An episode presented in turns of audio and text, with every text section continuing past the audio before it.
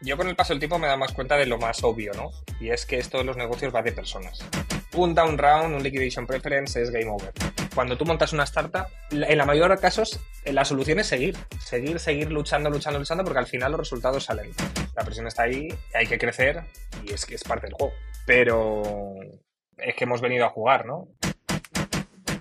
Bienvenido al Oasis. Bienvenidos al podcast de Startups Oasis. En el episodio de esta semana conoceremos la historia de Álvaro Verdoy, CEO y cofundador de Sales Layer, la herramienta SaaS que permite a las empresas digitalizar la información de sus productos y conectarla con los diferentes canales de venta. A día de hoy cuenta con más de 300 clientes en 55 países, 80 empleados, han levantado más de 30 millones de euros y han conseguido un crecimiento anual del 100% desde el 2017. Le acompañamos Eduardo Solís y Pablo Núñez. Comenzamos. Hola Álvaro, ¿qué tal? Muchas gracias por pasarte por el Oasis. ¿Qué tal va todo por allí por Londres? Hola Pablo, Edu, ¿qué tal? Sí, pues ahora mismo en, en Londres y acabando la jornada del día, el mes de enero siempre suele ser bastante intenso con esto de la planificación del año, los kick-off meetings, así que no me aburro. Y el otro lado de la pantalla tenemos a, a Edu Solís. Hola, ¿qué tal? ¿Cómo estáis? Lo que te comentábamos, Álvaro, eh, esto es un podcast en el que nos centramos mucho en la persona que, que ha construido grandes monstruos, como es el caso de, de Sales Layer, pero sobre todo nos queremos centrar en, en ti, ¿no? Eh, ¿Qué patrones tienen los emprendedores que, que, llegan al éxito? Y en este caso, pues, pues una historia bastante interesante, ¿no? A nivel de, crecimiento que ha experimentado en estos últimos años, ¿no? Entonces, nos vamos a ir a las raíces. Desde la infancia, ¿cómo te describirías, no? Si, si has sido como una persona que, desde el principio siempre te ha interesado el emprendimiento, el tema de los negocios, cuándo empezaste a, saber lo que era una empresa, ¿no? Y, y interesaste un poco por, este mundo. Bueno, eh, yo puedo decir que en la familia a la que vengo nunca ha entrado una nómina. Eh, yo no sabía lo que era una nómina eh, y un salario fijo hasta que empecé con la empresa y, tuve que hacer las primeras nóminas de los empleados, ¿no? Entonces, digamos que lo he vivido desde pequeño, lo que es, lo que es emprender, tener tener tu propio negocio, tener lo que conlleva todo eso, ¿no? Eh, muchas veces la, incertidumbre que lleva, las horas de trabajo extra, las preocupaciones, pero también el, el, el, el reward, ¿no? La satisfacción eh, que también lleva tener tu propio negocio y eh, tener esa, esa libertad y, y saber que lo que estás construyendo es algo que en un principio era simplemente una idea y que luego la estás llevando a la, a la realidad. Por lo tanto, puedo decir que he nacido en un entorno muy emprendedor y nunca me he planteado otra cosa que no fuera emprender. ¿Pero tus padres ya eran emprendedores o...? Uh -huh. Sí, sí puedo decir, mi, mis padres, eh, también eh, familia, otros ancestros también eran emprendedores y, y, les encantaba montar negocios. Básicamente, mis padres siempre estaban metidos en un lío. Cuando tenían otra cosa, se metían además en otra cosa más. Y la típica familia que trabaja pues desde primera hora de la mañana hasta última hora de, del día o incluso por la noche, de lunes a domingo. Ese es el background que he vivido en casa y lo que hemos conocido en casa es básicamente trabajar, trabajar, pero siempre con mucha ilusión y muchas ganas, ¿no? No vivir el trabajo como esa esclavitud de que estás todo el día en la oficina y demás, sino que estás haciendo algo que te gusta tanto que no te importa eh, dedicarle un montón de horas y, y, lo vives como un hobby. Y además es algo muy integrado en tu vida personal, es decir, no llegar a encontrar la diferencia entre lo personal y lo profesional, porque tu trabajo, ¿no? O tu empresa, tu proyecto también es algo que te define a nivel personal. Mm. Sí, hablaremos posteriormente a nivel de, de, cómo consigues desconectar, ¿no? Un poco de lo que es la empresa a día de hoy y, y la vida personal, ¿no? Pero siguiendo en este entorno familiar, eh, uno de los primeros negocios que creas, lo creas junto con, con, tu hermano, ¿no? En esta consultoría tecnológica. Entonces, ¿cómo ha sido esta relación con tu hermano siempre? ¿Y en qué momento, uh -huh. a la hora de uh -huh. empezar a trabajar, decís, bueno, no, no, vamos a trabajar por cuenta ajena, ¿no? Y, y nos lo vamos a montar uh -huh. por, por, nuestra cuenta. Bueno, yo creo, a ver, esto es, es mucho a los orígenes. España es una, un país mucho de la empresa familiar, ¿no? Entonces, yo creo que, que parte de la ilusión de, mis padres era que, que, sus hijos emprendieran juntos y tuvieran cosas juntos.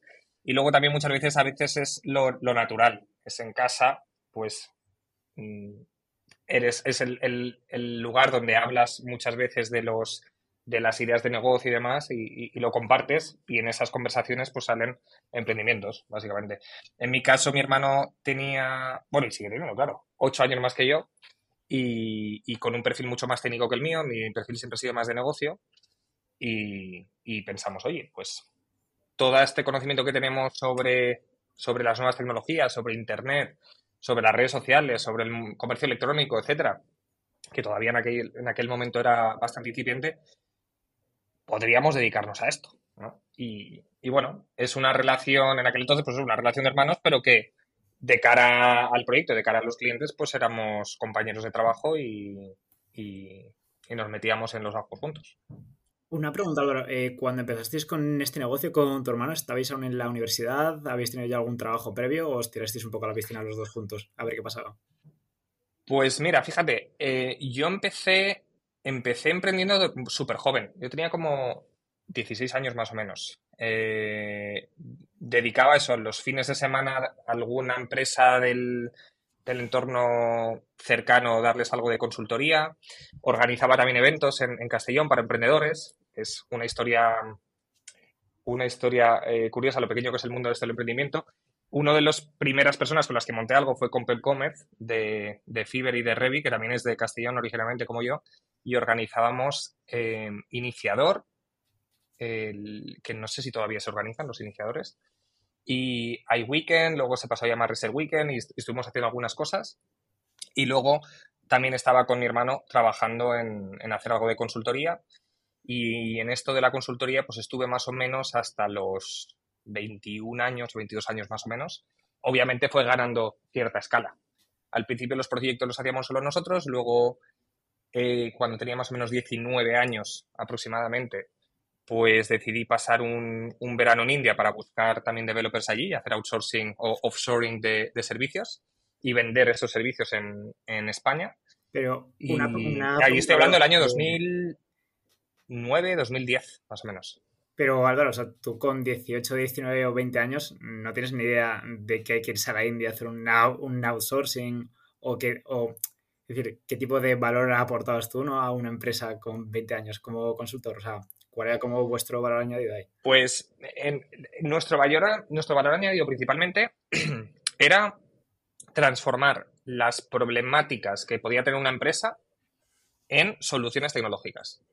Muchas veces y hacer de puente entre el lenguaje de un cliente, que es un lenguaje no técnico, en el lenguaje de un equipo de diseño, un equipo de producto, un equipo de programación para transformar esas peticiones en realidades. Básicamente, gestión de proyectos, principalmente.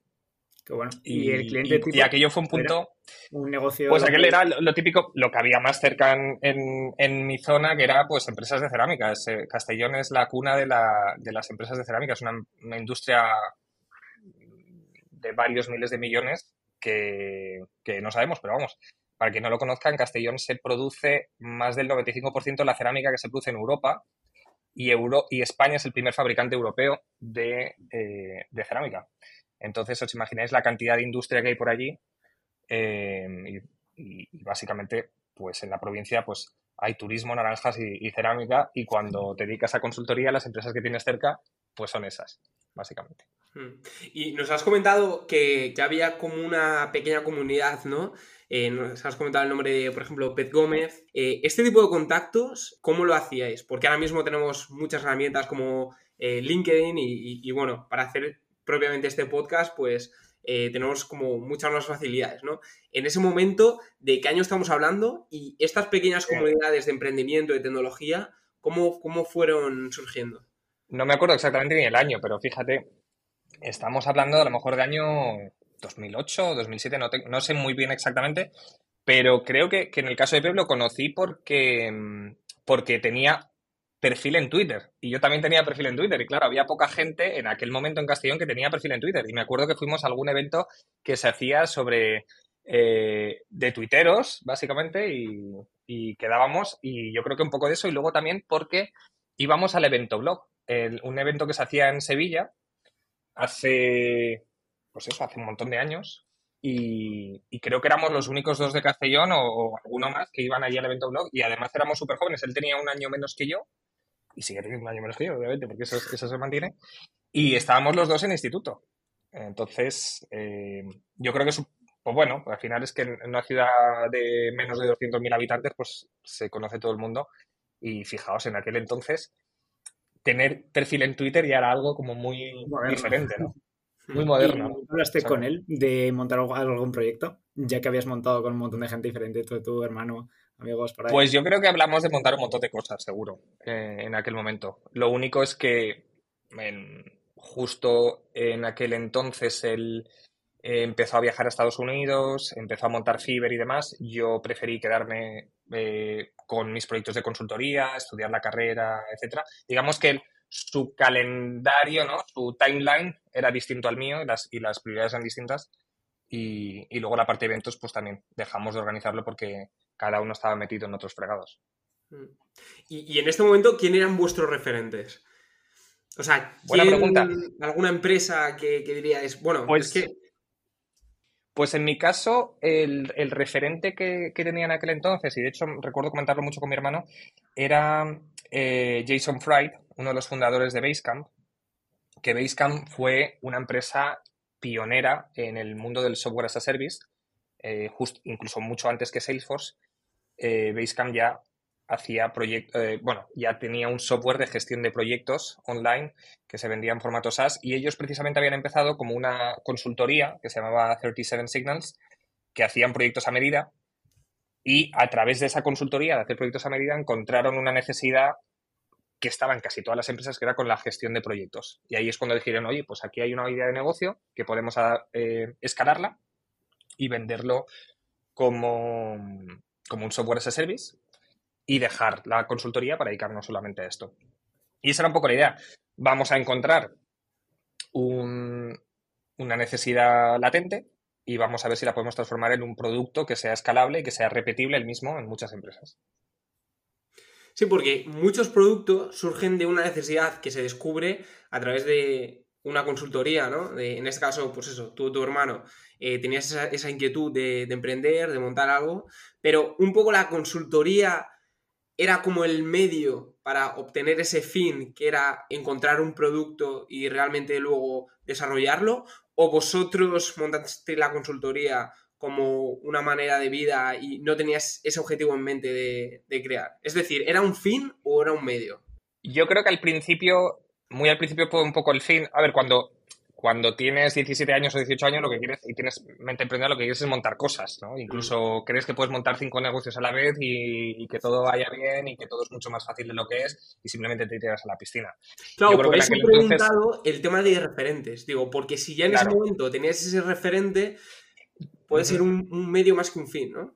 Yo creo que en aquel momento era, al principio del todo, antes de empezar, era un fin, vamos a hacer cosas, y luego ya con el paso del tiempo se convirtió un poco más en referente. Eh, decir, oye, mira esta gente de Basecamp que empezaron, ¿no? También con consultoría y luego se han metido más en producto eh, SaaS, escalable, etcétera. Y fue, y fue por eso, básicamente. Yo creo que el, referente vino un poco después, eh, con los tipos. Aunque es verdad que ha llovido mucho y no me acuerdo exactamente Sí, fue antes el gallo, la gallina, el, el gallo, la gallina, no, el, la gallina o Sí, sí. Y un poco, si nos puedes contar cómo fueron estas primeras experiencias, ¿no? De, a nivel consultoría, porque no es lo mismo un producto que un servicio, ¿no? Ahora que tienes la perspectiva de vender las diferentes cosas, ¿cómo es la consultoría? ¿Es tan esclavo el hecho de desarrollar y vender un producto continuamente con respecto a un producto? Porque, por lo menos, la experiencia que tengo yo desde un servicio como es la consultoría dices, qué bonito es un producto que es como una máquina de ventas, que, es automática, ¿no? Y, me tengo que preocupar mucho menos. En tu caso, pues ahora con tu conocimiento, ¿lo ves así o, ha cambiado esta, esta percepción? Pues son dos realidades totalmente antagónicas, totalmente antagónicas. Es decir, la, la consultoría es muy difícil de escalar, se puede llegar a escalar. Hay grandes consultoras, grandes empresas que venden horas y venden servicios y venden proyectos y han escalado mucho, pero es más difícil. Em, y claro, lo que es más fácil, entre comillas, entre comillas, porque no hay nada fácil en el mundo de los negocios más hoy en día, es eh, vender. Porque al final te cae el trabajo un poco por castigo. Dicen, oye, queremos, eh, llega un potencial cliente o un cliente que ya tienes en cartera, queremos hacer ahora esto. Te lo presupuesto y lo podemos hacer. Queremos hacer esto, te lo presupuesto y lo podemos hacer. Incluso puede ser a lo mejor dentro de una especialidad, pero, pero al final son muchos los tipos de proyectos o servicios que se pueden llegar a paquetizar.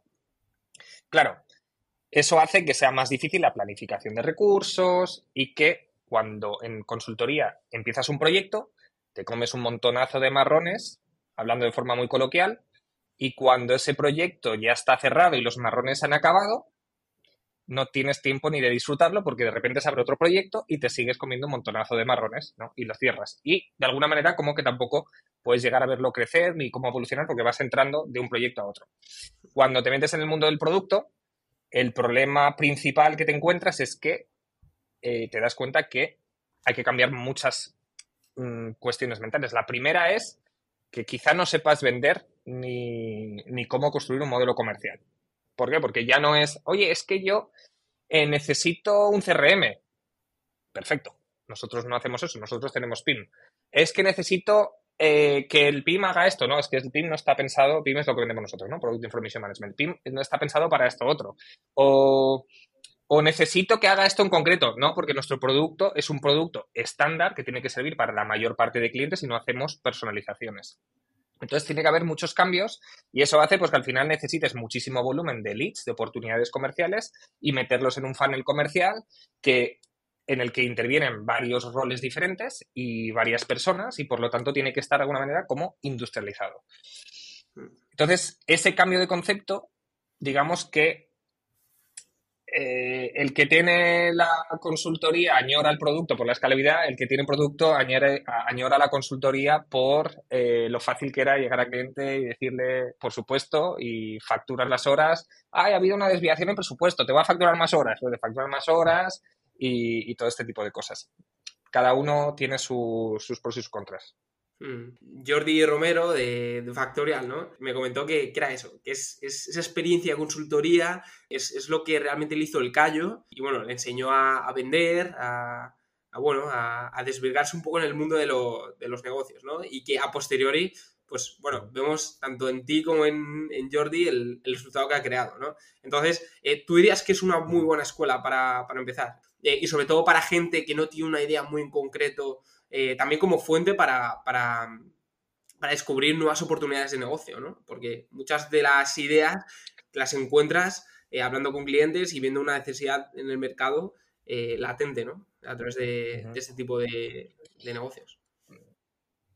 yo con el paso del tiempo me da más cuenta de lo más obvio, ¿no? Y es que esto de los negocios va de personas. Y parece muy obvio, pero es que cuanto más tiempo pasa, más cuenta te das de personas va las relaciones con tu equipo. Contratas personas, eh, tratas con personas en el día a día, tus proveedores al final son personas, tus clientes al final son personas, tienen distintos roles, distintas preocupaciones, distintas edades, distintos entornos sociales, distintas eh, maneras de ver la vida, ¿no? Entonces, cualquier trabajo, cualquier rol que te permita estar en contacto con personas constantemente y con personas muy diferentes es un buen lugar donde generar callo. Puede ser eh, consultoría, por ejemplo, consultoría siempre de cara a el cliente o de cara a la gestión de equipos internamente, ¿vale? Puede ser, por ejemplo, ventas em, en cualquier parte de las ventas, en cualquier tipo de ventas. Puede ser, por ejemplo, recruitment, gestión de personal, etcétera. Es el, yo creo que es el background de la mayoría de los emprendedores. Eh, venimos de un background que lo que tiene el elemento integrador de todo eso es eh, el contacto eh, constante con, personas de entornos muy distintos. Mm. Vale. Vale, pues nada, nos vamos a mm, un poco a esos primeros pasos de, lo que es a día de hoy Six Layers, ¿no? Porque llega un momento en el que eh, detectáis que hay una oportunidad que se repite, ¿no? Entre los diferentes clientes que, detectáis. Entonces, em, ¿cuál es este primer paso de decir, bueno, hemos encontrado eh, como un diamante, ¿no? Eh, vamos a empezar a pulirlo y vamos a hacer un producto que sea replicable y escalable, ¿no? Es decir, que se puede productizar. O sea, ¿por qué este y no otro? Eh, no sé si tenías diferentes ideas de diferentes proyectos que, que podías desarrollar. Bueno, pues en aquel momento ideas había varias para poder productivizar. En, este proyecto hicimos un, como un, no diría ni siquiera un piloto, ¿no? Pero sí que tuvimos que hacer un proyecto de, de, integración de distintas plataformas con un catálogo central. Y la primera labor de un consultor es buscar en el mercado hay soluciones que ya lo respondan a esto, porque para qué vas a reinventar la rueda. Y vimos que no, entonces tocó hacer un proyecto a medida. Y, es ahí cuando conocí a, mi cofundador, Iván, eh, que es el que, el que nos ayudó en la parte más técnica.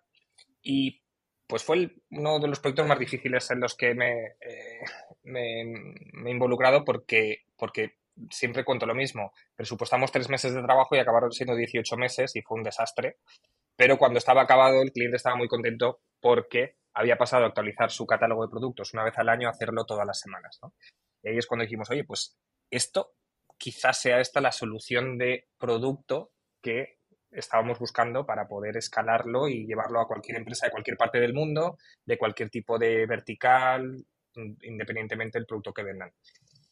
Y así es como fue. Eh, realmente no estábamos construyendo un producto en aquel momento y de hecho la primera decisión que tomamos a nivel técnico fue tirar a la basura, o sea, tirar a la basura no, aquello se siguió utilizando en el cliente que lo tenía, pero nosotros no llegamos a utilizar ni una línea de código de aquello que se programó porque habíamos hecho algo a medida. Y cuando haces algo a medida, pues lo que es a medida es que es muy personalizado, pero poco escalable, ¿no?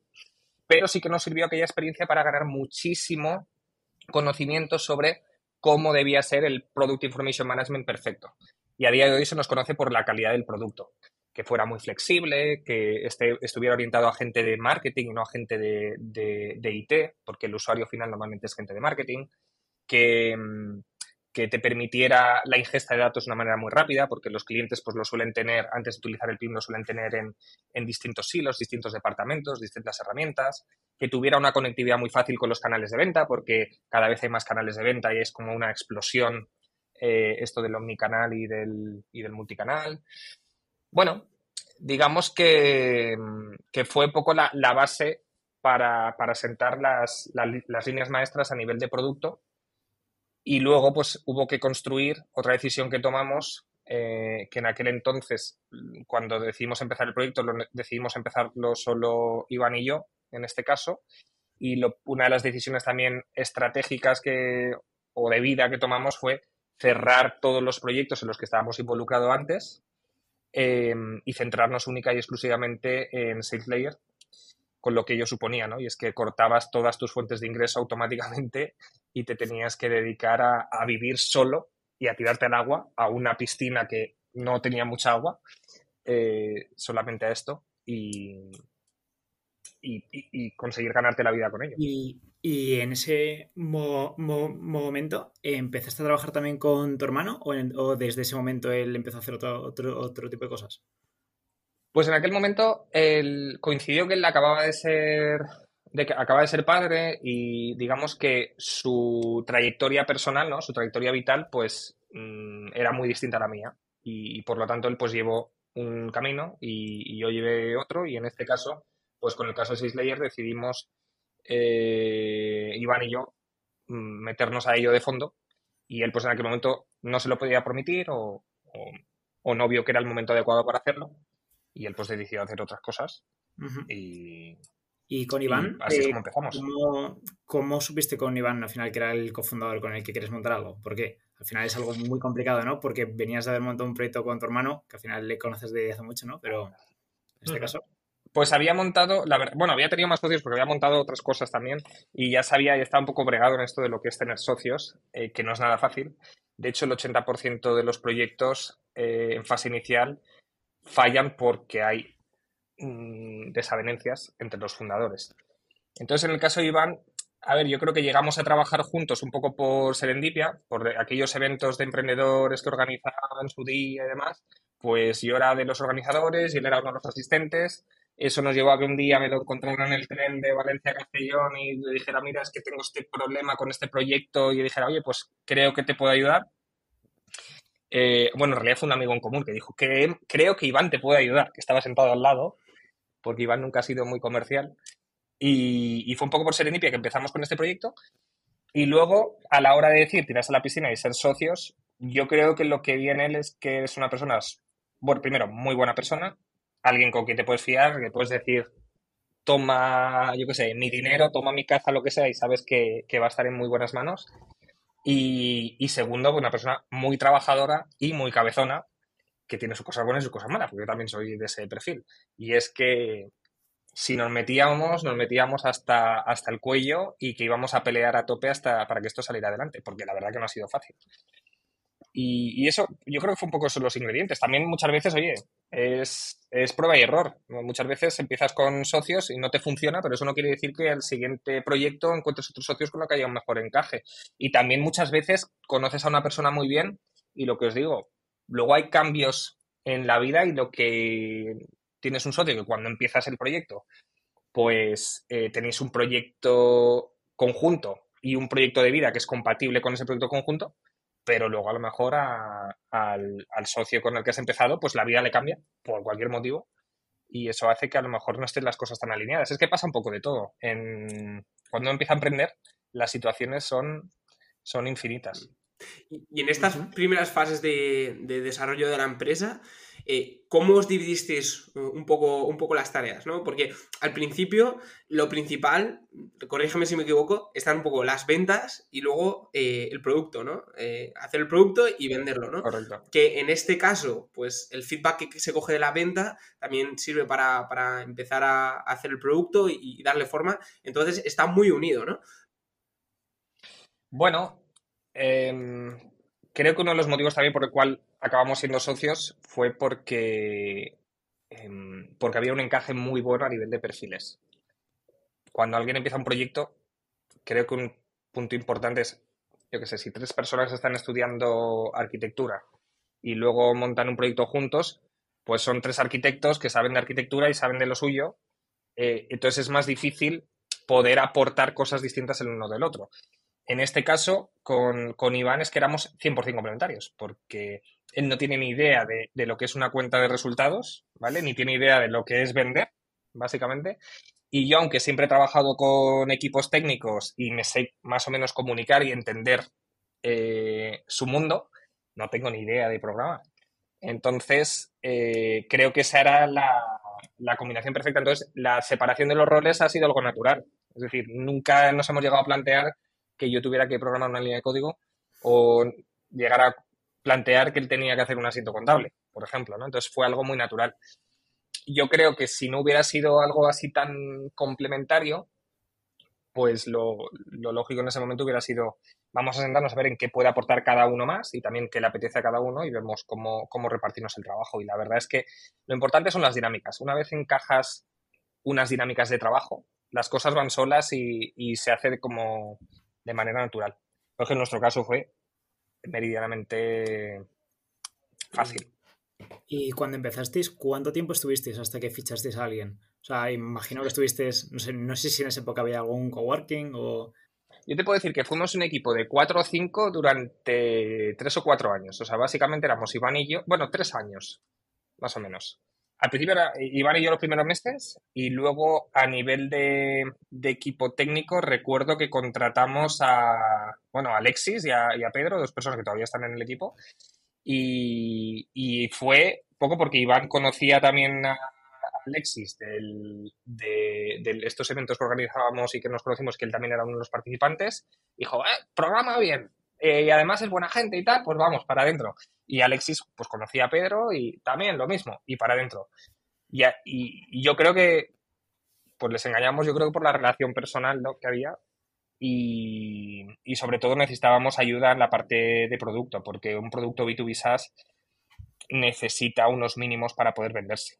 Esto del MVP está muy bien, pero pero es que el MVP a veces ese mínimo, esa bicicleta mínima necesita bastantes componentes. Entonces yo me, en un principio yo me encargaba de todo lo que no tenía que ver con producto, me encargaba de, levantar dinero, de vender, de hacer, o sea, de vender que incluye hacer las demos, hacer las reuniones con los clientes, preparar los presupuestos, eh, mandar los contratos o redactar los contratos, o sea, luego la contabilidad, cobrar, de todo me encargaba yo, excepto el programa, y luego pues el equipo técnico que era también muy pequeñito para un, para un producto tan complejo. ¿Y cuando empezasteis? Yo creo que la primera persona tardó tres, meses más o menos en entrar. ¿Y cuando empezasteis, había algún competidor ya por ahí? ¿O empezaron a salir cuando empezasteis a trabajar pues, tres años? Empezaron a salir en el momento, porque fijaos lo que os decía. Cuando hicimos aquel proyecto de consultoría, a lo mejor eh, aquel proyecto empezó un par de años antes, no había nada en el mercado que hiciera Product Information Management, aparte de eh, porque esto es lo que dice todo el mundo. Bueno, esto de gestionar información de productos, ¿eso tiene que existir? Pues no. Eh, había empresas. Un Excel, ¿no? Estaba Excel y luego las empresas que había pues eran muy rudimentarias, con software muy antiguo. Eh, había soluciones de Oracle, de IBM, de SAP y demás, pero, pero no era nada que ver con lo que es realmente un PIM. Y nuestros competidores principales, que son Salsify y Akeneo, que uno está en Estados Unidos y el otro está en Francia, pues aparecieron el mismo año que nosotros. O sea, a la vez. Salimos a la vez eh, tres empresas en tres sitios distintos con un mismo eh, idea de negocio, ¿no? El mm. proyecto. Sí, con el mismo destino, correcto. Mm. Y en estas primeras fases, claro, sabiendo que la cuota de mercado de, tu producto en España es muy baja con respecto a, la totalidad del mundo, ¿cómo se prepara una empresa desde esos primeros pasos para desde el minuto uno saber que, que va a tener vocación internacional? Porque si no, no hay mercado, ¿no? Para, suplir esa ambición? Pues tiene que ver sobre todo con el marketing y, con las ventas. nuestros primeros clientes, de hecho, los cinco primeros clientes que firmamos, tres eran de Reino Unido, uno era de Canadá, otro de Estados Unidos y creo que uno era español, algo así. Era más o menos el, el inicio de los primeros clientes. Básicamente, la web y los contenidos en inglés desde el inicio y dejar que el mundo del inbound eh, genere su magia. Entonces, empezamos con una estrategia de generar contenidos en inglés y eso generó tráfico, ese tráfico generó contactos, esos contactos generaron MQLs, esos MQLs generaron oportunidades, esas oportunidades se convirtieron en clientes y así es como lo hicimos. Y siempre primero en inglés y luego en español.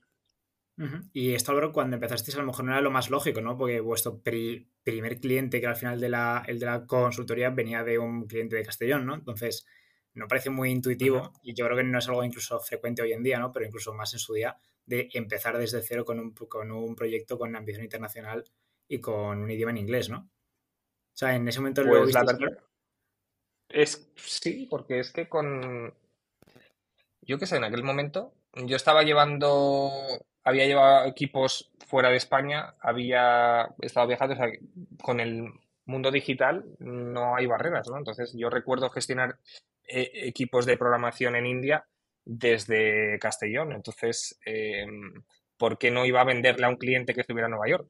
Eh, perfectamente. Entonces, la verdad que no. Eh, era un tema sobre todo de, idioma, básicamente. Es verdad que luego, años después, en el año 2017, entra Swan Lab y, GoHub en el capital y, y, la gente de Swan Lab nos dice, a ver, vamos a ver, vamos a centrarnos en hacer un país bien, ¿vale? Vamos a ser ¿qué sentido tiene que la competencia de SailsLayer esté entrando en España y en, y en España no nos conozcan y estemos ahí intentando ganar en Estados Unidos o en Reino Unido siendo todavía tan pequeños? Vamos a liderar España, vamos a generar un, un engine comercial potente en España y cuando esté bien validado en España, pues vamos a recuperar otra vez ese motion comercial internacional. Es decir, si nos entraba una oportunidad de Hong Kong o de Estados Unidos, obviamente le hacemos la demo y se lo vendemos desde España. Pero si tenemos que hacer un trabajo más de outbound y un trabajo más targeteado, lo vamos a hacer en España en un principio. Y cuando eso esté validado, vamos a coger otro, otra geografía y cuando esa otra geografía esté validada, vamos a coger otra geografía. Y así es como, así es como lo hicimos. Pero el inbound siempre ha sido internacional y por eso tenemos clientes en más de 50 países, porque, porque si un cliente de Turquía entra a la web pide una demo, le gusta el producto y quiere pagar por él, pues no le vamos a decir que mm. no. Le hacéis una demo y vale. Efectivamente. Le decimos dónde tiene que firmar el contrato y, cómo funcionan las cosas, cuánto vale y, y mm. para adelante. Mm, y una pregunta, ahora, porque has empezado ya a comentar algo sobre los inversores, pero no fueron tus primeros inversores, ¿verdad? Imagino que tuviste una primera ronda que has comentado Plug and, Play, Plug and Play, ¿verdad? ¿Cómo fue ese comienzo? Sí, los primeros. Los comienzos, pues mira, primero, primero fue Plug and Play con una incubación, y luego un grupo de tres o cuatro business angels.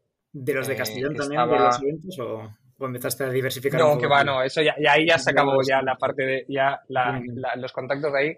Pues mira, los la primera ronda la lideró René de Jong eh, y acompañaron Allen Peters y, y Jordi Miró y acompañó también Plug and Play. Esa fue la ronda inicial inicial, que fueron 123.000 euros, para ser exactos. O sea, los 3.000 eran importantes en aquel entonces. Y en una época en la que en España nadie invertía en B2B SaaS porque era el momento en el que los únicos negocios que realmente eran escalables y los únicos negocios que realmente daban métricas iniciales era el B2C. Entonces, algo que tuviera que ver con e-commerce, con marketplace, con, con modelos virales, con redes sociales, etcétera. Ese era el momento en el que nosotros empezábamos. Y eso del B2B, ciclo de ventas muy largo, más de una semana el ciclo de ventas, tres meses. Eh, igualito, igualito que ahora, ¿no?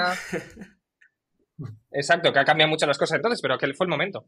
Y llegamos a ellos por, pues básicamente a través de Plug and Play en el demo day que hicimos y a través de trabajar LinkedIn y, contactar con, con, inversores. Y al final siempre lo explico. Eh, captar inversión es otro funnel comercial contactar con muchos inversores, que la mayoría te van a decir que no porque no encajan los criterios de inversión.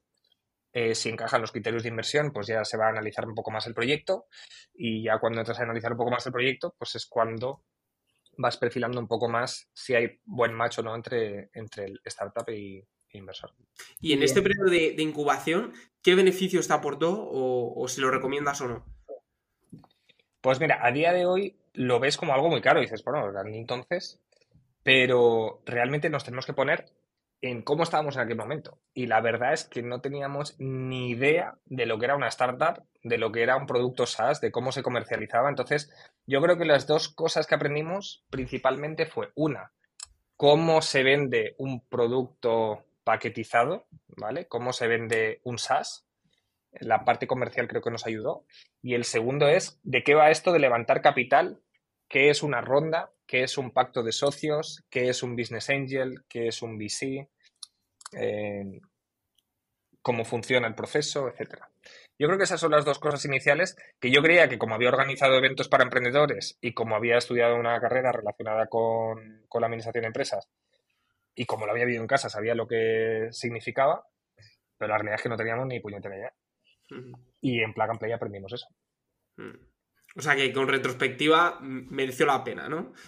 Porque claro, lo que tú dices, también ahora dices, es que es muy caro, ¿no? Pero en ese momento diciendo, era una empresa que, realmente no valía mucho y que, bueno, a lo mejor sin estos pasos no, hubiésemos llegado a lo que es a día de hoy. Es que la que era entonces era un PowerPoint, un poquito de producto y poco más, y, experiencia y dos emprendedores sin ningún track record a nivel de, startups. Eh, totalmente desconocidos y sin idea de muchísimas cosas. Entonces, ¿cuánto vale eso? Pues ya mucho, mucho valía, ¿no? Realmente ya mucho pagaron por, por, lo que era en aquel momento. Luego, pues todo depende de la ejecución y hacia dónde vas.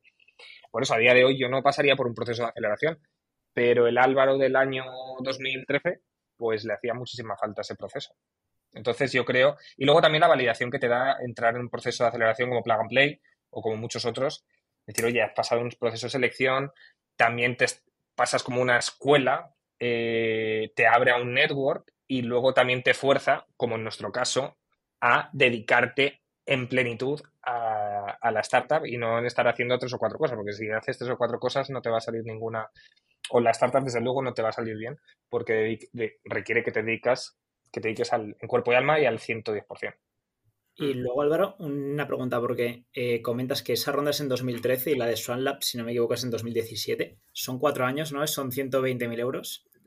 Eh, sí, la ronda fue en... En 2013 entramos en Plug and Play, en septiembre. Y esa primera ronda fue como en abril del 2014, más o menos.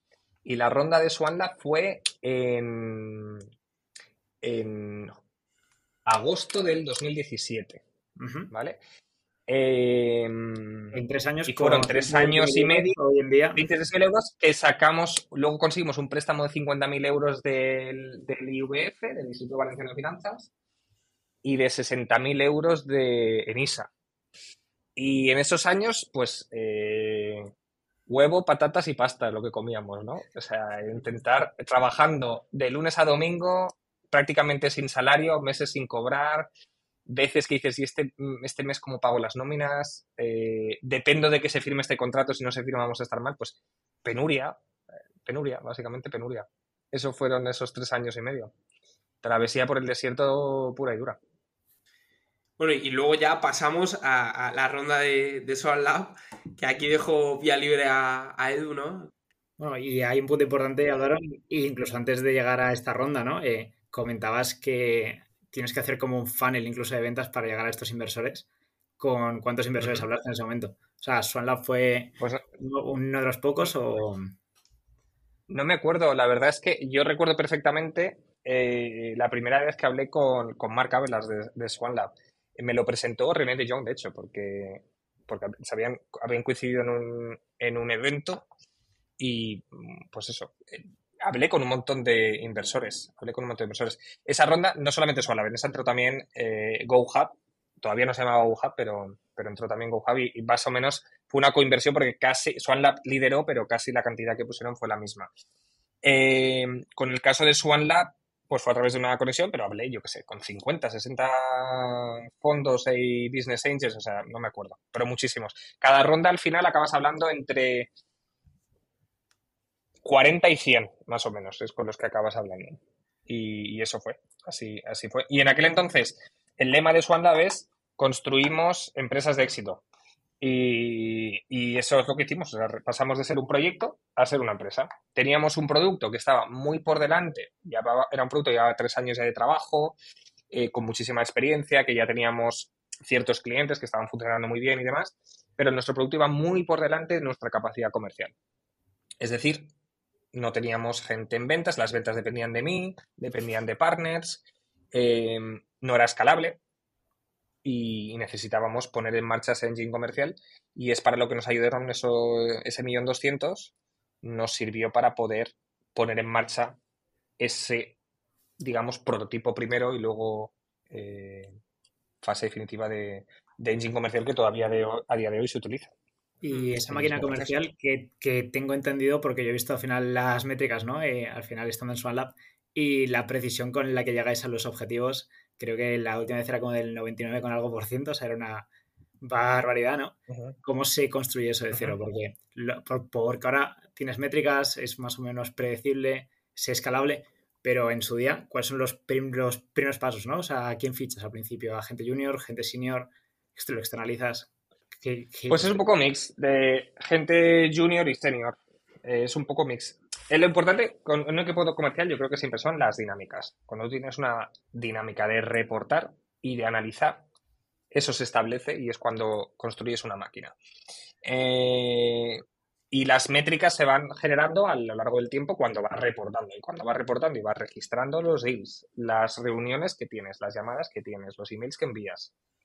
Eh, de dónde es luego segmentas bien ese, ese deal, ¿no? De dónde viene, qué tipo de empresa es, eh, qué tipo de producto vende, qué tamaño tiene, todo este tipo de cosas, pues a partir de ahí vas destilando y van saliendo unas métricas. Esas métricas, cuando vas viendo un patrón, ese patrón se va manteniendo en el tiempo y la precisión viene de ahí. Decir, bueno, si históricamente nuestra tasa de conversión ha sido del 13%, últimamente vemos que está subiendo al 14 y al 15. Vemos que el pipeline que tenemos es de tanto. Eh, pues a partir de ahí va sacando y dice, vale, si el pipeline que tenemos a día de hoy es de un millón de euros, por poner un ejemplo, nuestra tasa de conversión es del 15% y sabemos que el, ciclo de ventas medio es de 90 días, por ponerlo, el trimestre que viene vamos a firmar 150.000 euros en ventas. Porque el 15% de un millón, si no me equivoco, son 150.000.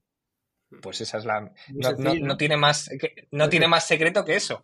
Es verdad que lo difícil es esa dinámica de reportar, de sacar métricas, etc. Y a partir de ahí va sacando, eh, va sacando los, las predicciones y es el objetivo realmente de un SaaS.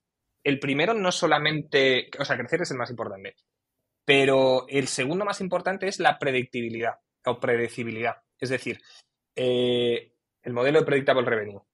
Es decir, yo sé que si invierto 100 euros, saco 150 en ingresos, por ejemplo.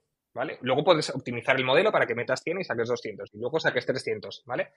Pero que sea predecible, que se cumplan esas, esas, esas asunciones ¿no? y esas métricas. O sea, tener ahí muy cerquita a Aaron Ross, ¿no? Exacto. Que te diga lo que tienes que hacer. Exacto. Y seguir el libro, el dedillo. Y en este caso ahora tener a Álvaro, que también tiene ahí la, la, clave. ¿Y cuántos empleados eh, conseguisteis? Bueno, eh, conseguisteis me refiero porque al final erais un moco, ¿no? O sea, era, o sea, erais nadie en plan al principio del todo, ¿no? Tras esa ronda incluso. ¿Cómo, o sea, ¿cuántos empleados conseguisteis contratar en los, los primeros meses? Pues no me acuerdo, la verdad que no me acuerdo. Yo creo que el equipo pasó de ser cinco o seis personas o siete personas, no me acuerdo exactamente, a ser a lo mejor un equipo de, de 15 o, de 20. Todavía éramos un equipo pequeño. La verdad que nunca hemos sido una empresa de contratar a lo bestia y de, y de tener equipos enormes. Eh, siempre hemos sido una empresa que, que ha primado tener el equipo eh, lo que está pasando ahora, ¿no? Eh, cuantísima en el mundo de las startups que nos hemos vuelto locos en las tecnológicas, contratar a lo bestia y luego tienes que hacer ajustes. Pues nosotros hemos siempre ido creciendo conforme ha ido creciendo el negocio, siempre obviamente, siempre un poco sobredimensionados porque tienes que tener la capacidad de absorber el crecimiento. Y, y, yo creo que, pues eso, pasaríamos a ser mejor un equipo de 20, más o menos. Y con el tiempo, cuando has empezado a tener como esa máquina de ventas, ¿no? En la que puedes tener plan incluso una predicción de casi el 100% de lo que vas a crecer, ¿nunca has tenido la tentación de, oye, voy a levantar muchísimo más, más dinero del que realmente me hace falta para crecer un 100% y voy a intentar crecer un 300% con, con, con esa predictibilidad que al final tienes? Claro, sí, ese es el... Ese es el, ese es el objetivo. Lo que pasa es que mm, es, más complejo que eso, ¿no? Es decir, también tienes esa predictibilidad, también te dice qué capacidad de crecimiento vas a tener. Muchas veces en un modelo comercial, por meterle 10.000, no vas a sacar más. ¿Por qué? Pues por el mercado, por el canal de venta que, tienes, por la demanda cómo va creciendo, etcétera. Entonces, sí, nosotros siempre hemos levantado lo máximo que hemos podido. Y, o sea que sí, la tentación está ahí. Pero también es verdad muchas veces que eso ocurre, que hay mega rondas, metes toda esa gasolina a la, maquinaria comercial y, gripa el motor, ¿no? Y en este momento, ¿cómo era de, a nivel de porcentaje entre programadores, gente más de producto, tecnológica y gente de ventas, ¿no? Porque en estas primeras fases en las que empiezas a contratar ya a una velocidad un poco más, más elevada, cuidar la cultura contratando a dos tipos de perfiles tan diferentes, ¿no? Como son desarrolladores y, ventas, imagino que es un reto, ¿no? Entonces, un poco, ¿cuál es la proporción y cómo te encargaste de eh, establecer una cultura que sea sólida de cara al crecimiento de, los próximos años?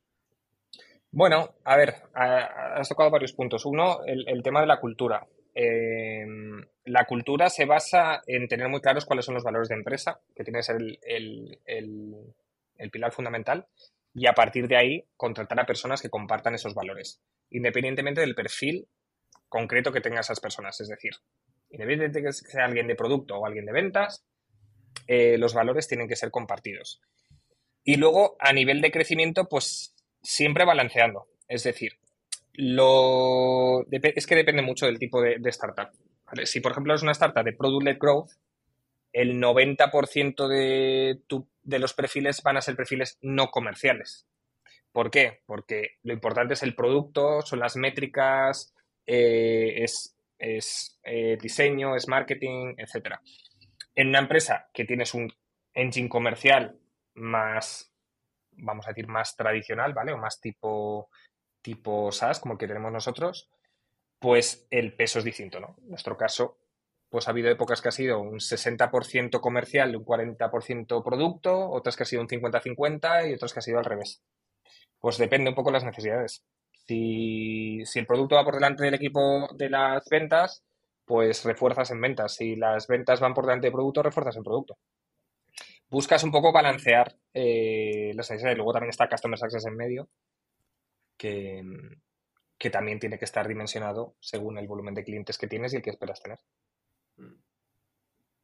Vale, y luego ya pasamos a la ronda de, de Sonae ahí teníais como varias novias, varios, varios pretendientes y os decantasteis por, por este, ¿no? Eh, para ti, ¿qué determina un poco la, elección de un partner u otro, ¿no? Un poco nos vamos a temas más eh, racionales, como puede ser la valoración, eh, las condiciones, o, para ti algo más emocional, como es el feeling que tengas con los partners, es, importante, ¿no? En estas, estas etapas eh, más tardías. A ver, yo creo que tenemos que definir lo que son deal breakers de lo que no son deal breakers.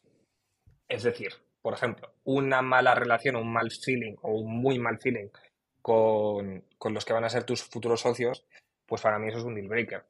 ¿Por qué? Porque durante muchísimos años vas, a tener que entenderte, vas a tener que, que, sentarte en un consejo, vas a tener que tomar decisiones fáciles y decisiones difíciles. Entonces, dentro de lo que no son deal breakers, luego pues intentas compensar. Vas al objetivo, lógicamente.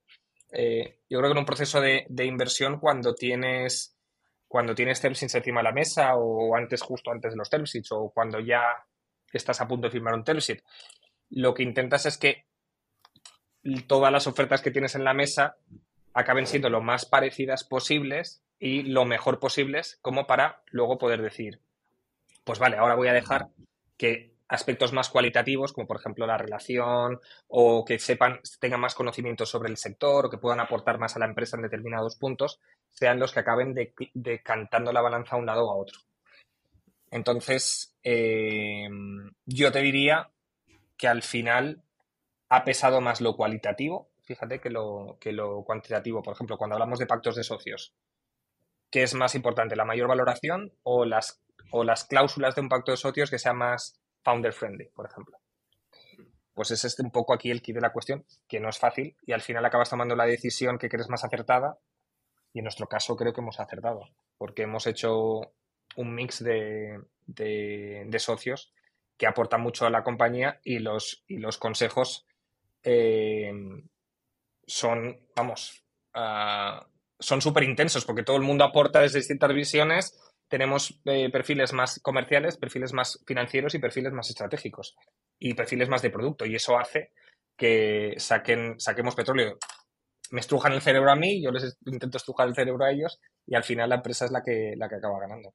Mm, y sobre todo calibrar esa valoración que no por tener una mayor calibración eh, es más beneficioso, ¿no? O sea, si, si las sobreestructuras y, te pasas ¿no? de, de, cantidad, lo mismo también te tiras un, un, tiro en el pie, ¿no? Y puede ser más contraproducente. Eh, un down round, un liquidation preference es game over.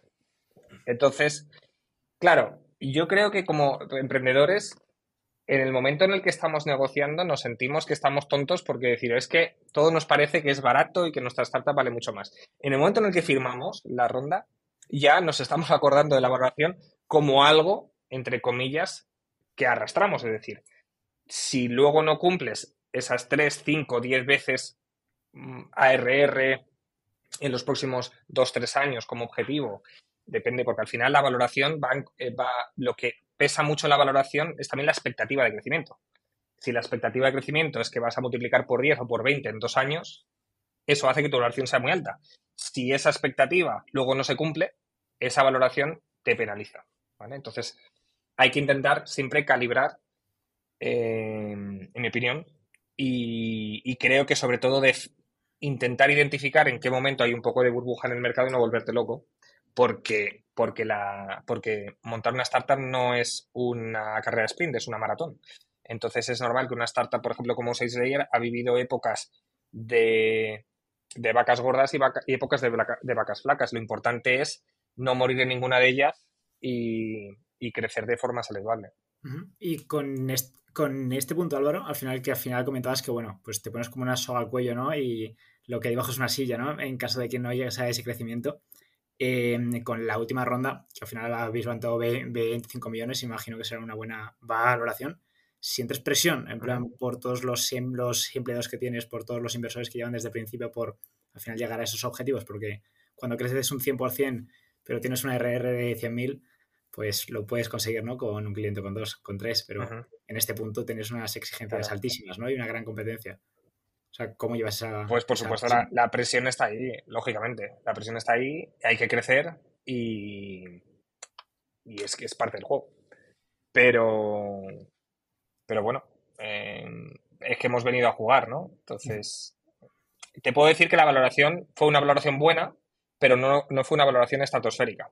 No fue una valoración de 100 veces ARR. Entonces, eso nos permite que estos próximos dos años, tres años, independientemente de cómo vaya el mercado, nosotros a la próxima ronda de inversión, si, si, si es que existe, ¿no? Y no, y no hay un, un exit antes, eh, podamos llegar en buenas condiciones, porque no fue una, una valoración a lo loco. Entonces, yo creo que con la trayectoria de crecimiento que estamos llevando y que vamos a llevar, pues la presión está obviamente cada trimestre, que hay unos objetivos que llegar, pero nuestro modelo nos dice que, que llegamos y por lo tanto pues sigues para adelante. Pero obviamente la presión la tenemos todos. Y toda esa presión eh, es compartida porque para con, eso hemos montado esta startup. ¿Es compartida con Iván esa presión o intentas quedártelo un poco más en tu lado, sobre todo en los procesos de fundraising, para que no afecte al resto del equipo? Pues la presión. Mira, con el tema del fundraising creo que hay muchísima. Eh, muchísima presión y soledad por la parte del CEO, que la intentas compartir con, solo con tu cofundador y con tus socios inversores, ¿no? Con tu board. Porque obviamente es mucha tensión que de cara al equipo no es una tensión buena, porque al final es algo que ellos no pueden controlar. Entonces, en ese caso, creo que, que el peso lo lleva bastante el CEO y los fundadores en general. Para otro tipo de presiones, como pueda ser las ventas o pueda ser el producto, entre, los, entre nosotros, entre los fundadores, yo intento no pasarle mucho de la presión de la parte comercial a Iván, porque él ya tiene lo suyo con la parte de producto, y él lo mismo con la parte de producto hacia mí. Eh, y luego de cara al equipo, pues esa presión también tiene que ser una presión compartida. Es decir, si solamente eres el típico, vamos a llamar jefe papelera, que te comes todos los marrones y cuando hay que buscar a, un responsable, esa responsabilidad solo es tuya y no la compartes y no hay un escalado de KPIs y de OKRs hacia abajo para decir, oye, tenemos que llegar a los objetivos, pero llegar a los objetivos significa la suma de muchos otros objetivos que son una, una cascada, una, una pirámide, que es lo que hace que al final la empresa facture, tenga una buena retención de clientes, tenga una buena tasa de crecimiento, tenga un producto fiable, todo este tipo de cosas. Entonces, ese tipo de presión, que es una presión positiva, si se lleva bien, pues tiene que ser compartida con el resto del equipo. Y en ese sentido, porque imagino que las reuniones de más tipo management serán a veces un poco, un poco complicadas de llevar a distancia, ¿no? Porque tú llevas un tiempo en Londres. eh, ¿Cómo ha afectado en plan a ti esta relación con, con el equipo? O a lo mejor no ha afectado. Bueno, a ver, es que esa, esa distancia, porque a ver, eh, dirección de marketing está en Reino Unido, dirección financiera en Estados Unidos, dirección de ventas entre Reino Unido y Estados Unidos, dirección de producto en España, o sea, está, estamos repartidos, entonces al final las distancias en estos momentos pues las tengo yo como las tiene el resto. Te acostumbras y luego lo que intentamos siempre es con la, a la menor excusa pues juntarnos. Eh, por ejemplo, pues ahora tenemos el kick-off de ventas pues hacemos uno en Londres y otro en Valencia, donde viene gente pues de, de, de, Valencia o de España viene a Londres y de Estados Unidos viene a Londres. Y los de y en Valencia, pues los del Reino Unido y los de Estados Unidos, pues vienen a Valencia. Intentamos siempre eh, juntarnos con cualquier excusa. Uh -huh. eh, la fiesta de verano, pues lo mismo. Eh, la business review, pues lo mismo. Es la manera de, de suplir. Luego siempre creo que el remoto lo que lleva muchas veces es a la sobrecomunicación. Intentas suplir el hecho de no verte tanto sobrecomunicando y teniendo dinámicas para estar siempre muy alineados. Y sobre este cambio de irte a Londres, ¿a qué se debió? ¿A un poco más a nivel comercial? ¿O fue el fundraising o un poco una combinación de...? Bueno, fue un poco combinación. Al final, eh, nosotros estratégicamente pensamos que, que el hecho de salir fuera era por dos motivos. Eh, primero, internacionalizar la empresa, cambiar el chip, que eso es importante, pero luego hay ciertos perfiles que en España son complicados de encontrar, porque cuando vas a buscar una empresa SaaS que facture más de X millones, pues en España hay pocos casos todavía. Por suerte, dentro de tres años, dentro de cinco años, pues hay escuelas impresionantes, ¿no? Como comentabais antes, el caso de, Factorial, que es, que, es, que es impresionante y de ahí va a salir gente, y está saliendo gente muy eh, muy válida que va a poder entrar en empresas que estén en fases un poco anteriores y llevarlas a ese siguiente nivel, etcétera. Pero a día de hoy todavía no. Entonces, el hecho de abrir oficina en Londres fue por un lado por la parte de talento y luego por otro lado por la parte comercial para estar más cerca de nuestros partners, de nuestros clientes y, y crecer en Reino Unido y utilizar Reino Unido como salto a Estados Unidos y ahora que ya ese salto a Estados Unidos empezaba ya a fructificar, pues definitivamente acabar haciendo contrataciones en Estados Unidos y acabar de consolidar el crecimiento en Estados Unidos. Yo creo que es un proceso eh, natural y creo que ese proceso natural, qué mejor ejemplo que lo lidere el CEO saliendo de la zona de confort, porque yo estaba muy cómodo en España, antes viajaba mucho, pero hasta que llegó la pandemia, o sea, hasta que llegó la pandemia viajaba mucho, a partir de la pandemia dejé de viajar tanto y la verdad que estaba muy cómodo en Valencia, hace, hace muy buen tiempo, tienes todo más asentado, pues bueno, sales de la zona de confort y, con ello, pues el resto de la empresa.